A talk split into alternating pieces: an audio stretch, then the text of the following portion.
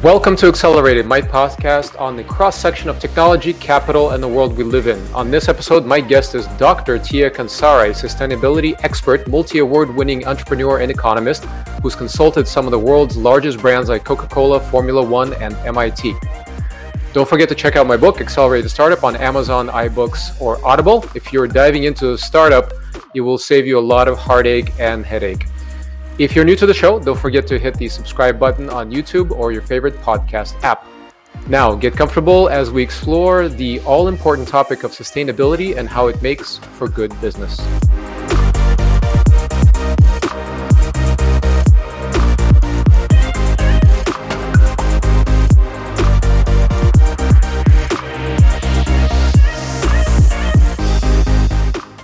Dr. Tia Kansara is a multi award winning entrepreneur and economist, the youngest to ever receive the Royal Institute British Architects Honorary Fellowship. She's the co founder of the first ISO certified sustainability lifestyle consultancy and CEO of Replenish Earth, a cause and uh, collective action to protect the global commons. Tia is considered one of top 100 most influential leaders in tech by the Financial Times and Inclusive Boards. She's worked with Coca Cola, Bloomberg, the European Commission, Forbes, Formula One, MIT, and Siemens.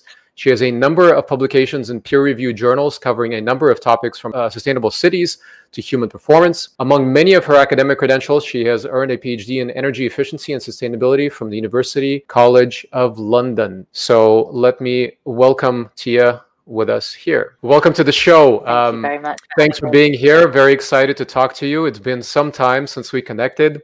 Uh, what we were uh, chatting about before the show is that social media uh, does have some positives, right? Once in a while, we get to uh, we get to connect uh, in the real world, and then we get to uh, keep in touch uh, on the other side of the world for many years, and um, haven't seen each other in in a few years, right? But we we keep in touch time to time here. So I'm very glad to have you on the show. Um, my audience is uh, a lot of entrepreneurs in capital, but um, I, I, believe your topic is quite unique and interesting to this audience and very, very important. So uh, we're in the middle of this pandemic. And uh, for me, there's a silver lining is that I think people starting to finally realize what a crisis feels like. And um, we know, and a lot of people that are kind of awoke and and uh, and aware realize that the uh, climate crisis is far worse and permanent. It's not a temporary sit at home and and watch Netflix type of situation. So, talk about your perspective on this. Mm. I mean, the first aspect is really yes, people do watch documentaries on Netflix, and yes, it is a great way to reach out to, to people. My perspective on the pandemic, as well as it being, you know, almost um, relatable in so many ways to the climate crisis, is that there's so much denial. Um, first person experiences aren't really there. And so it's very difficult to put it into perspective when somewhere in California there is a fire, and in England you've got your windows open, where whereas our friends in California have their windows closed and air filtration on. So it's that first person experience which is really difficult to have. It's when you've got that, as a, a very dear friend of mine calls it, the minimum viable shock. It's that little bit of information, that little bit of experience, that kind of your senses being in situ which will allow you to have perspective on something that is much greater. And I think those kind of connection points are really difficult to identify, especially if we're living in a somewhat physical, digital, social echo chambers. And these echo chambers can actually be detrimental to our health, like we have seen in the most recent documentary on Netflix, The Social Dilemma. That mm. nothing of this is new. Yeah, absolutely. Yeah, I mean, it was very strange to wake up and, and look at a red sky uh, here in California uh, just a few weeks ago. Um, very, very, very, very different than our normal blue skies. Um, of course, in Europe and Northern Europe, they're usually gray skies, but um, California, we're a little bit spoiled. So, do you think? Um, do you think ultimately people are waking up? Do you see that as well from your lens, from your perspective? It's fascinating. You know, um, the last couple of days I've been, for my woes, decluttering. Uh, one of my big activities that I've had on my list of uh, to dos. And I was just going through documents upon documents like 10, 15 years ago. I'm really bad at decluttering. and you know just picking up a, a variety of sort of papers uh, like you know japanese papers things that i've like collected from over the years and i'm amazed at the amount of movement that we're experiencing today. You know all of this you know the, the things that were relevant 10 years ago reading sort of articles from the the economist to um, new scientist the kind of like science that has moved from you know hey look this is where we might have to reconsider our relationship with stem cells and the research that we're doing. Hey look we might have to be considerate about the kind of digital ecosystems that we're creating. I mean, there has been so much movement in this space. And it's actually quite difficult, even for somebody who is so passionate about it, um, to keep up, to keep track of, of in which direction it's going and which way is it flowing, especially when it has economic drivers, when it has climate related drivers for a number of people. You know, people are making decisions on where do they want to live? The next wave is coming in the UK, and we're ready. And you know, we're basically locked down after 10 p.m. So, what does that mean for us when we're preparing for another set of unknowns? And many people who have isolated in, you know, during lockdown have wanted quite desperately to have community around them and to have people who also understand and value the things that they do. So it's a really interesting moment in our lives for a sort of like an unwinding and a winding up.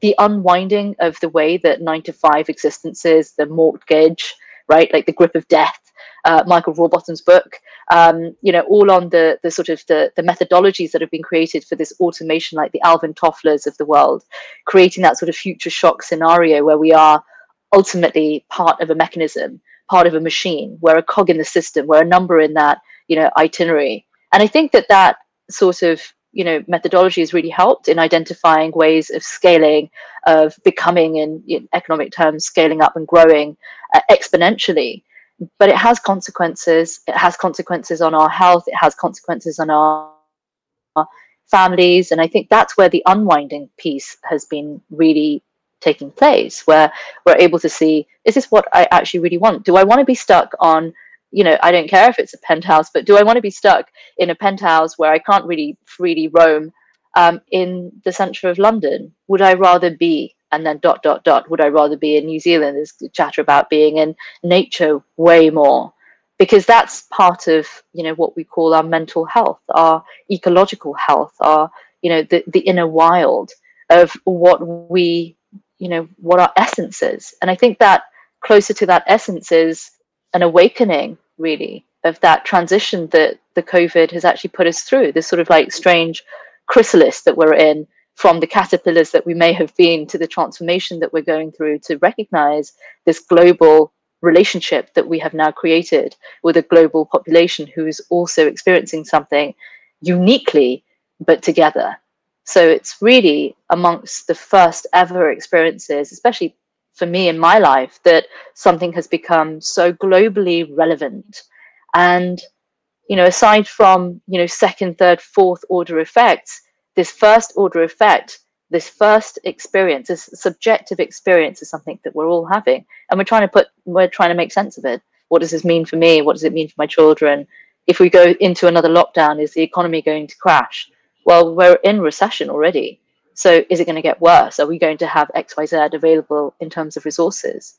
So there are very big questions people are asking. And when it comes to the climate and how the climate is in response to the way that we're living, such as the other documentary that is coming online at Netflix uh, with David Attenborough, but also iPlayer mm-hmm. with Extinction, are these conversations that re- require wrapping up these arguments, wrapping up the science, understanding where the science and you know the the the fiction actually really does lie and where there is and and naturally there will be many questions because we can never be 100% certain about absolutely anything and so how can we be certain about impending you know extinction the planet's going to continue you know the planet doesn't need us to survive we need the planet right. to survive yeah, I remember when uh, when we met at TEDx San Francisco. We both spoke there five years ago now. Time flies. Um, I remember your topic was about replenishing, so kind of the the opposite of consuming and and uh, resources, but actually putting resources back in a sense. Um, and it's interesting how it's it's a few years later now, and how society with potentially with the help of COVID and everybody kind of shocking the system and making everybody think, or many people, let's say, think about how they live and making changes that uh, perhaps we can go in the right direction and maybe there's a silver lining to this whole thing. So um, so if we look at business a little bit um, a little bit closer and kind of uh, you know tie this into how businesses can think about this how entrepreneurs can think about integrating these uh, these ideas and these uh, values into their business you know when i was starting one of my first companies i was determined to include a, uh, a csr role right? A, a, sustainability role. And to me, it was kind of natural, uh, but I didn't know any better. And one of my advisors, um, who became an investor later, said, "You know, that's that's all great, but don't do it on my money. You know, do well uh, with uh, with the company, and then do good with your own money later. You know, put it towards uh, things that you care about." Do you think that you know? I, I think the answer is yes, but I would love for you to kind of uh, expand upon you know why this might be misguided advice uh, even more so going forward? A couple of things. Larry Fink most recently mentioned that if you don't look after the planet, you don't have much of an investment. Our resources come from the planet. Our relationship with the planet is thoroughly, you know, in sync with what we do on a daily basis. Our lifestyle is dependent on that. Our civilization is dependent on that. Our infrastructure is dependent on that. The air that we breathe is dependent on that you know we try to put it into context by putting some level of condition around it right? This is a house it's the conditions of what a house is. These are the legislations that we use the policies that we incorporate into cities and buildings and designing businesses but ultimately they won't exist if the planet doesn't. So i think really when it comes to the relationship that we've created when it comes to business is don't worry about it right now because we don't need to worry about the consequences because that is external to the system. Hence, the externalities that us economists actually measure, which is the consequences of our actions on the economy and the environment. But don't worry about it; that's external to our responsibility. We've just, you know, brushed it underneath the mat. Nobody needs to be concerned about that. And I think for me, having business that has innate in it the ability to build the DNA of something that is replenishing Earth doesn't make it a bad business. It makes it an even better business. It makes it a business that will last 50 years because you're doing something that's amazing for the environment. What you create replenishes rather than depletes. If you are ultimately going to continue to deplete the environment, mining it, strip mining it, and you think that you'll have resources for 100 years, you're mistaken. And that's where we are with you know the understanding and appreciation of of something that is an afterthought. Don't worry about it. Put it into a dustbin. Nobody needs to be concerned about it. You know we'll sort it out later. That later never really comes. That later comes right. so badly and so quickly that then you have disasters. So it's it's really short-sighted of somebody not to be concerned about what happens in the long term. But i also recognize that you know if you're ma- if you're making a quick buck you know that you're not going to be thinking about the environment. The number of organizations that i have had these conversations with where it's very difficult for them to see is this going to be benefiting my bottom line right now? And quite frankly maybe it's not. But nor will it be to have really bad carrots in the organization and the culture that you've created. If you create a culture that is of mistrust that's very short-sighted and in the long term people are going to burn out. They're not going to want to collaborate and work with each other you're going to increase the amount of competition in in the actual you know in terms of game theory and and the psychology of the actual community that's working together and nobody's going to want to be there. So you know i think it's it's in our it's in our grasp right to you know not to consider the environment as an afterthought but as a forethought. If you have mm. an organization and a design of a business that by virtue of like from point A, from the way that you're designing the business not to have waste in it, that's a huge success already. So let, us uh, hit a practical example. Let's say somebody's starting a, a small business, um, you know, a small business targeted software company. What can they, you know, traditionally they wouldn't think of themselves as, you know, environment uh, impact would would not even be a factor in in their calculus of designing that business um, how would you give them guidance let's say it's a tiny little startup with two people that have some goal of building some software as a service product let's say what how would you direct them to think uh, about sustainability and how to integrate that into their business Yeah, that's a really good question. So the first thing is I would move away from the word sustainable because sustainable is all about sustaining the status quo and we're moving away from the status quo. So the first thing is to think in terms of restoration or regenerative or you know these sorts of sort of like the the, the change in the word and the terminology is really important here because we're moving away from limitless growth. So the idea is to have you know, if you look at the SDGs, they're a really good starting point. Think of it as a foundation. So the first thing that you do is look at all the SDGs, and it's not one at the cost of the rest. It's like, oh, I'm going to be really helpful to women, but then the rest of the SDGs, I'm not really going to be concerned with. I, I appreciate there's a lot there, but then there's a lot there not to to be aware of. It's like you know a business that, that doesn't understand its risks. So it's really to understand what are the risks to my business and what will long term have a huge impact on my bottom line. So the first thing, if there's two of you and you're thinking, right, I'm going to start a, a really awesome software company, is to, to think about who's done it really well in your industry already. Who's being successful and why they're they being successful and for how long will they be successful? There's lots of legislation that's coming in. There is a number of you know policies that will be impacting businesses on a, a number of scales. We have deadlines when it comes to um, you know climate mitigation tactics. So, for example, with California, I believe it is, there is a new regulation that's coming in for uh, fossil fuel cars. So anything that is non-electric, I think after 2030 something will not be allowed. 2035, so yeah. Yeah. 35. Yeah, they just um, they just announced it last week. Yeah, so just announced it's it. a little long so, in my view, but uh, we'll see. Yeah, totally, way too long. Like thinking in terms of China and and bringing in sort of like zero waste regenerative organizations and or communities and legislation by 2060 is like I think I'm going to be dead by then. if, if things continue the way that no, they you're do, pretty, you're, you're pretty healthy. I think you've got you've got uh, 40 I don't think it's about my health. I mean, I look after myself extremely well, but I'm not too sure if the environment is actually going to be able to handle, yeah, from the you know, the amount of atrocity on it. So think in terms of looping it back in. Now, if you if you have an output to your business that you can't account for, you're going to need to find some kind of accountability for it.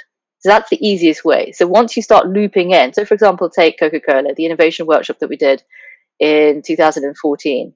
It was what can we do in places like India where we have, you know, an incredible delivery of our Coca Cola bottles. What else can we do? Their distribution is second to none. And in India, where you won't find a tetanus jab, a polio jab in your local community, you'll find a Coca Cola. So piggybacking that, the supply chain is absolutely incredible. How can you get education, healthcare education, access to healthcare in the labels even, right? In the in the distribution of their service, of their product.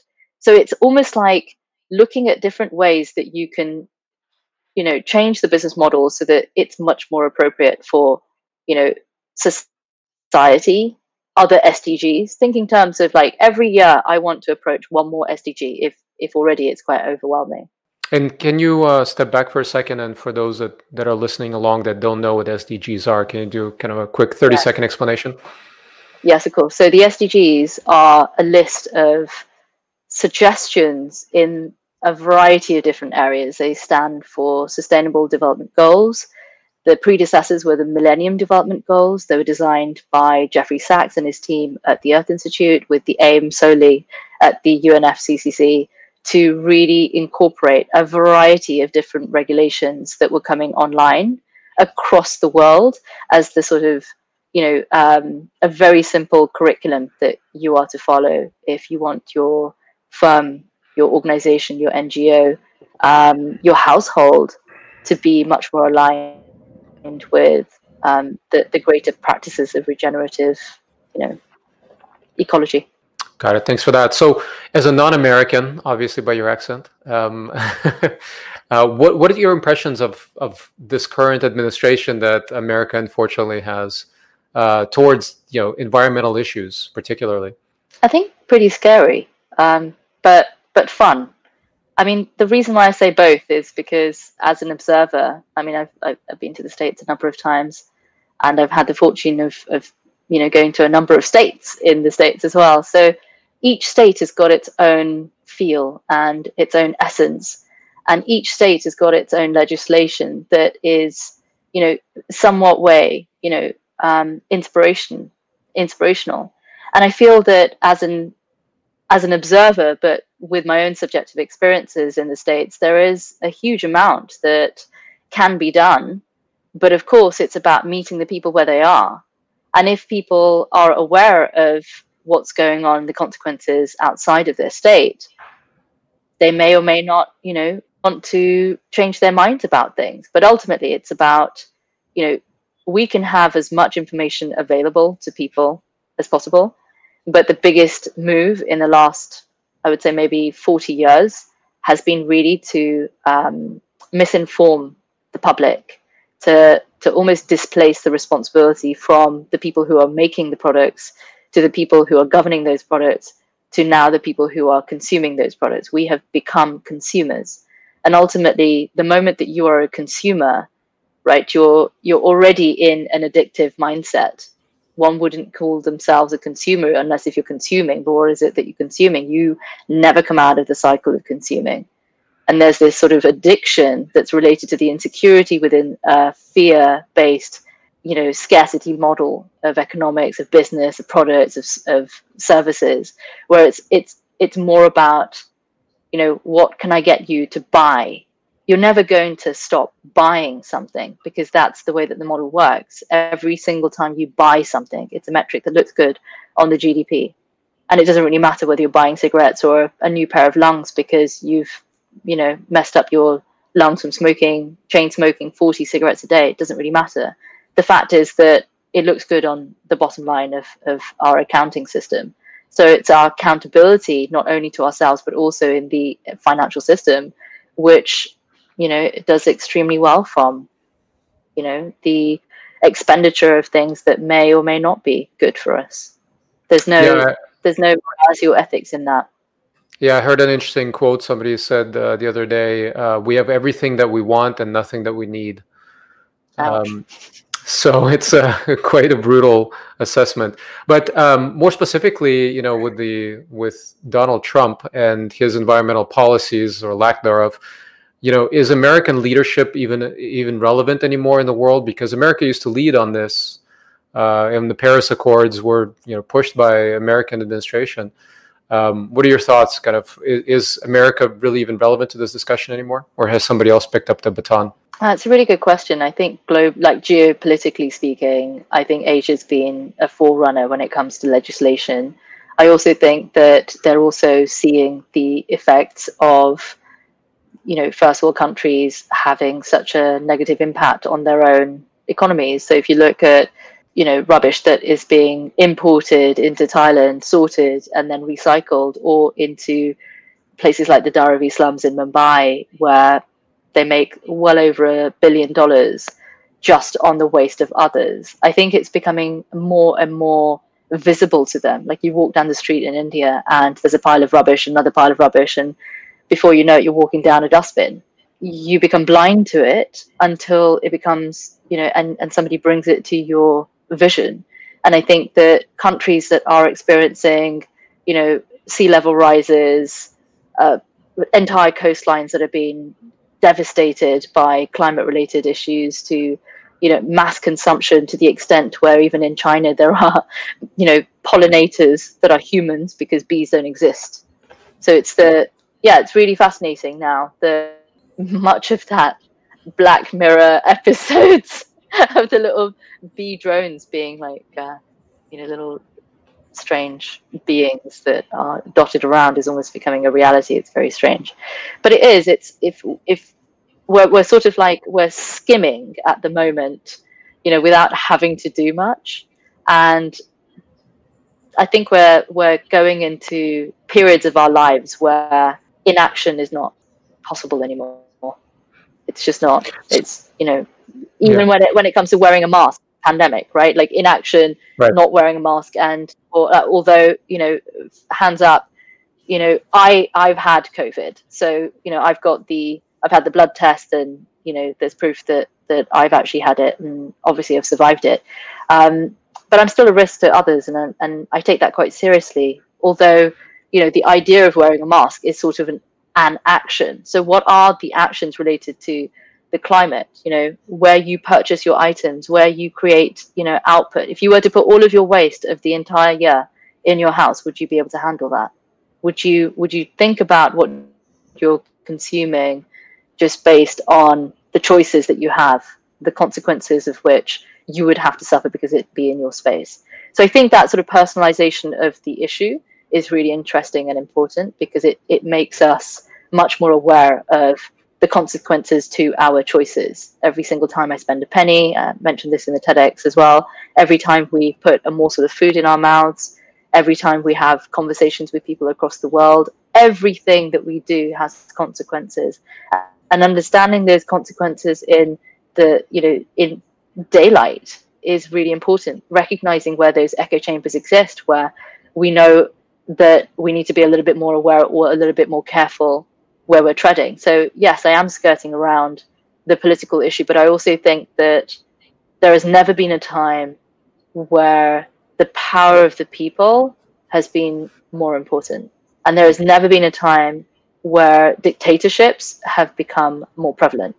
So I really do think that the use of technology for of the masses to sort of you know redirect conversations and or you know even when it comes to uh, quoting the social dilemma even when it comes to sort of like doing a google a simple google search and you and i will will have completely different results that, that appear results, on our yeah. screens and it's very well, you know, um, it feels like most people feel powerless when it comes to uh, environmental issues on a personal level. So they kind of throw their hands up and say, "Hey, I can't make a difference. I'm just one person out of you know almost eight billion what advice would you give them for them to understand that they can make changes? Um, and then we'll, we'll, in the next question, we'll turn it back to business. But on a personal level, what can people really do to feel like they're making a difference? Because I think that's the biggest motivator is kind of feeling successful in whatever they're trying to do. These are little wins, but really big wins in the long term. Little wins are, you know, everything is so incredibly interconnected.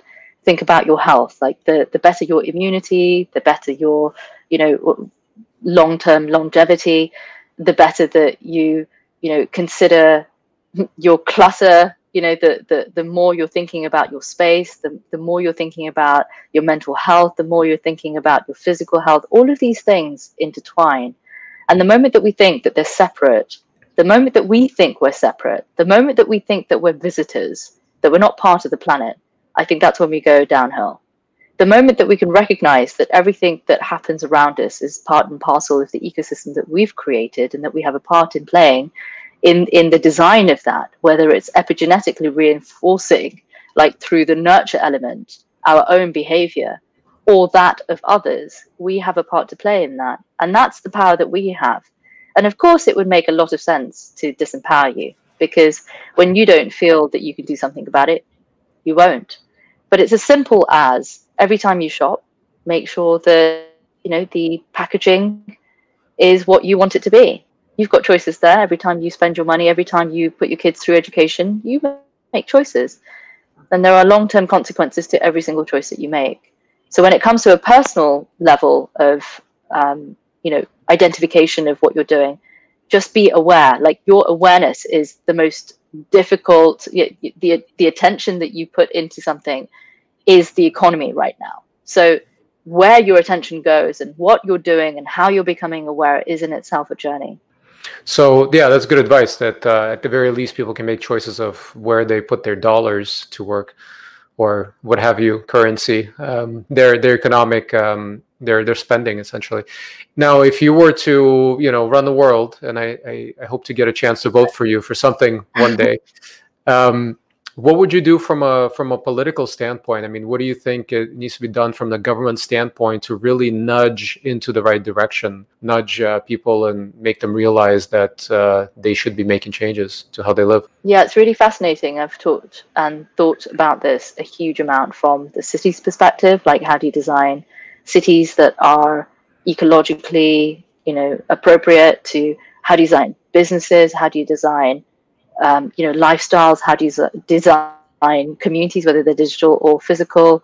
Um, if i if i could do one thing it would really be to help people become really aware of the consequences of their actions. I think to change anyone's behavior, that's that's not what I think is appropriate, and it's uh, it almost takes away the sort of fun of of doing what you want to do, like that kind of choice that you have. It's it's really empowering to be able to make your own choices.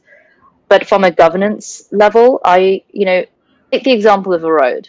A road is a communal space.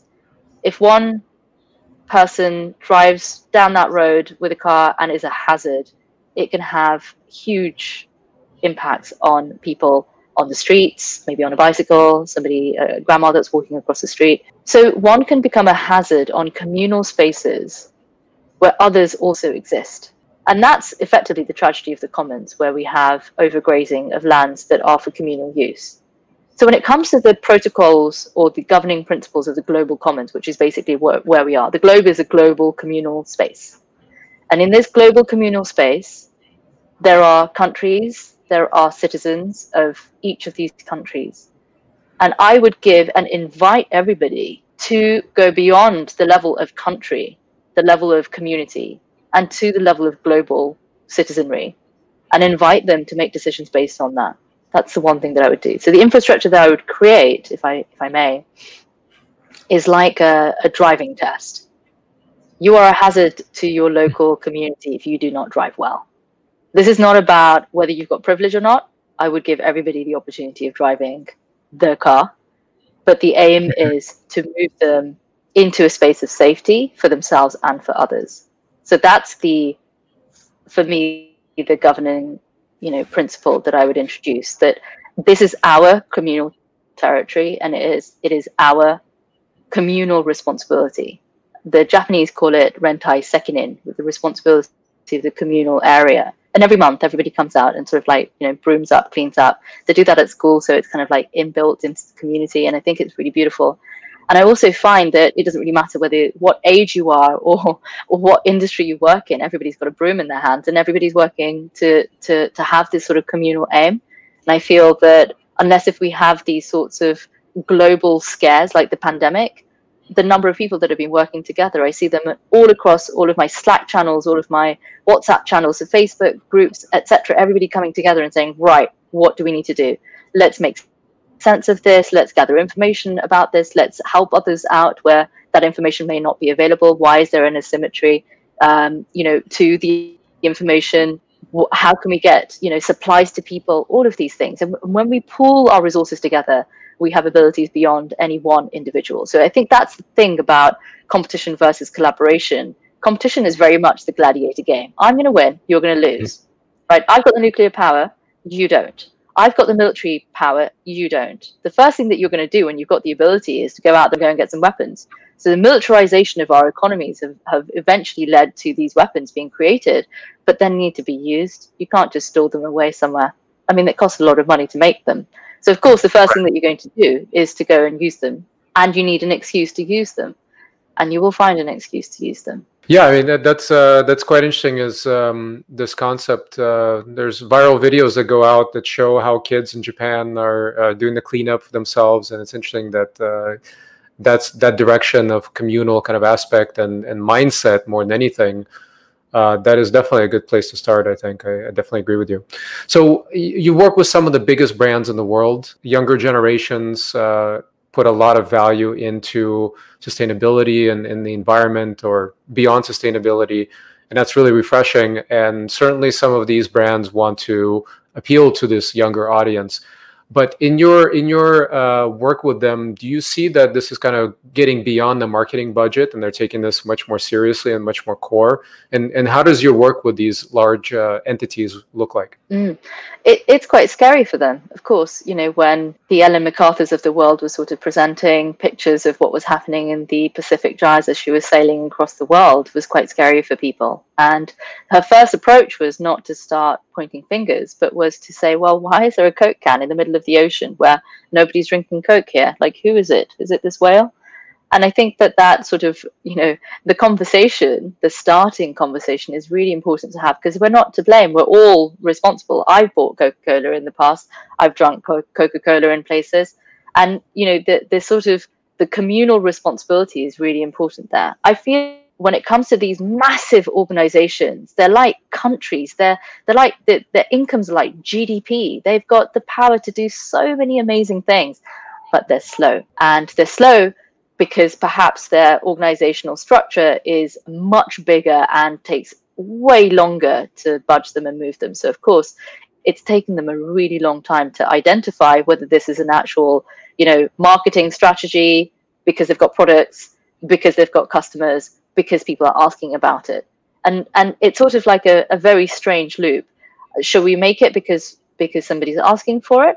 Or should we then make it and then see if the actual, you know, products are available and, and important to people? It's like a, a typical sort of branding exercise would be why don't we identify almost like personas of people that would be interested in a Tesla, for example, and or create the persona that would attract you know the, the purchase of a tesla so it's one of those do you create the product and then create the customer and then identify the customer according to that product which is you know the values that you have in the actual product. And what does this mean? Are you going to open a bottle and open coca like open a bottle open happiness? You know there are messages that are put out you know across the board that can be quite detrimental to our health when you know what we're saying is you know if you can take a really nice picture and like it on facebook then you're acceptable. And if not then you know people don't like you. And so there are the number of suicides that have been going up in in younger groups is actually quite shocking across the world because of that.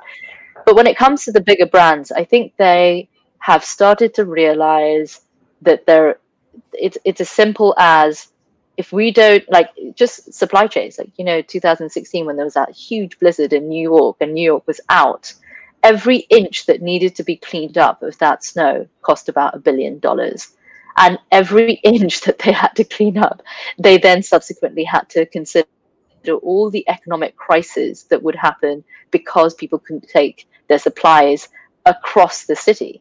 You know bringing it in taking it out all the manufacturing down all the people residential that couldn't go to their jobs. I think it's these sorts of experiences that are giving companies the opportunity to start mitigating those risks. So they know already they've got budgets available where it's like right you know if we get another disaster like this this is what we're going to do to prepare and it's just natural that they would be preparing so their marketing strategies of course everybody would want to market a little bit more than what they're doing right? To kind of attract more people to sort of like say, hey, I'm here.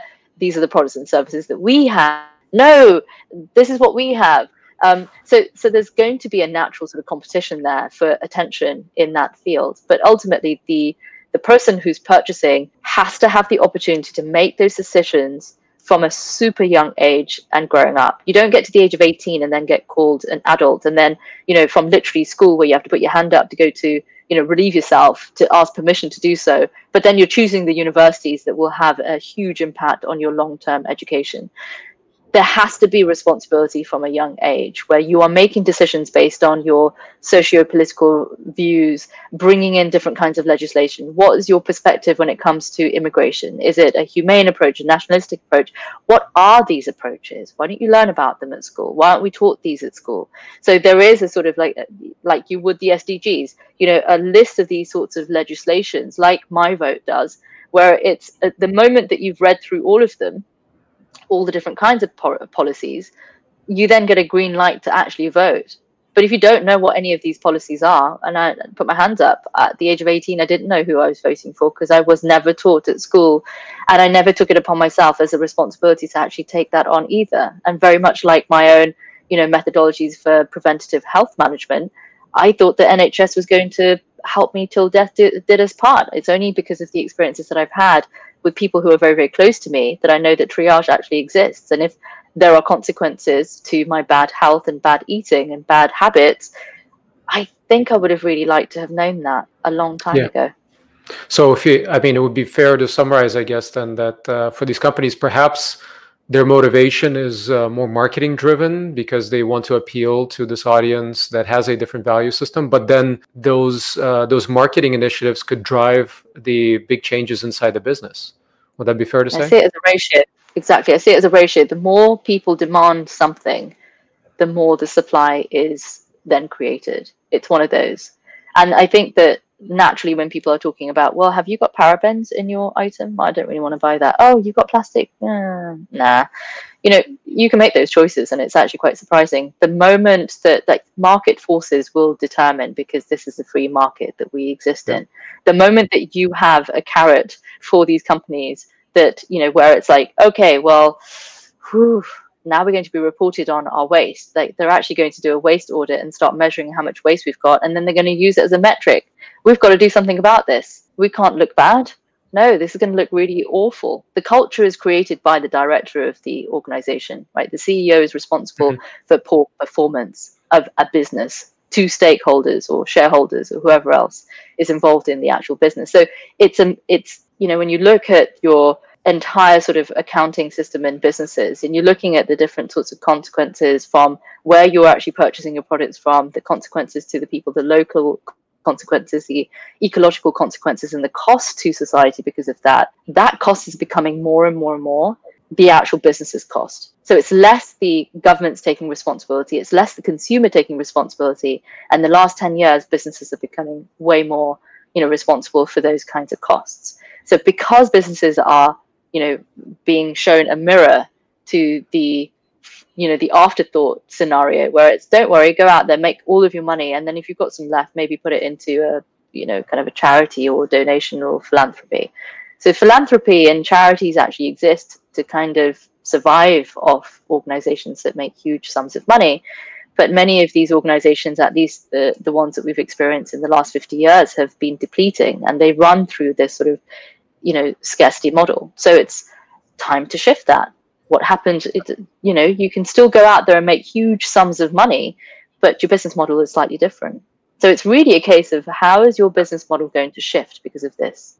Yeah and then uh, kind of to extend on that what advice would you give founders of startups right? The opposite of the large enterprises that you've been working with because uh, a lot of the companies like we discussed at the beginning are uh, a lot of the founders you know have these traits in their character and they have this value system they want to put into the companies that they build. What, how would you advise them? If you were an advisory board of a tiny little startup how would you direct them into kind of building this type of business from the beginning? Mm, I mean, it's a really really good question and i've come across it a number of times because we've done accelerators we've uh, you know we've worked on hackathons we've worked with a number of young people who are interested in creating businesses. We, you know, ran the uh, Clean Tech Challenge, the um, a variety of different summits related to this, and it's really fascinating because you've got an idea and you want to do something and you want to do something good. So there is that pressure, but ultimately it's about creation and it's about value that you're creating for another person, and that value can be something that may not have been created before. So there is absolutely no reason that you should listen to any of the businesses before you because you can go out there and create value that has never been experienced before by anybody before. So this sort of legacy system that we've inherited doesn't have to be our legacy system. You can decide that all of those things that people have created before are really interesting, but I'm just not going to go down that route. So have full you know support in yourself and acknowledgement that what you create you have the ability to completely and utterly shift the behaviors of of the people that will be buying your items or not buying or buying your service or whatever. So the first piece of of um, you know recommendation that i've got is that that's not your issue from the past. That's not your past. You don't have to continue it at all. You can break the cycle in deciding how you're going to be changing your business model. And then look at your business model. Look at the forethought, right? Replenishing as a forethought. Look at how this can be part of the DNA of your organization. Get in contact with us. Happy to work work with you, happy to advise on the different sort of supply chains that you can analyze, understand your waste audits, understand your sort of like CO2 footprinting. And it's not about, you know, we're going to create this sort of harm to the environment. Don't worry about it. I can then pay off my guilt. It's not about paying off your guilt. It's it's like don't worry about it. Like, you know, I can, you know, buy another 10 trees to cover the cost of. Don't make it in the first place that you have to go and buy, you know, 10 trees to to, to pay off your guilt or your carbon, you know, tax. Do it so that you are the company that is being supported by these organizations that are slow to the, you know, to the start line, really. Well, that's uh, I think a great uh, place to to wrap it up. Um, thank you so much. Uh, so this has been accelerated with my guest, Dr. Tia Kansara. An award winning sustainability expert, entrepreneur, and economist. You can learn more about her work at linktree slash replenish earth. That's L I N K T R dot ee slash replenish earth or at Tia Kansara on Twitter. And as always, you can find me at Golomb.net. I'm going to put both links uh, into the show notes for you. And I encourage you to uh, to think about uh, how you're going to build your businesses, how you're going to transform your existing businesses, so you can replenish Earth. Tias, thank you so much for being on the show. It's been so lovely to see you, and uh, thank you for all the great work that you do.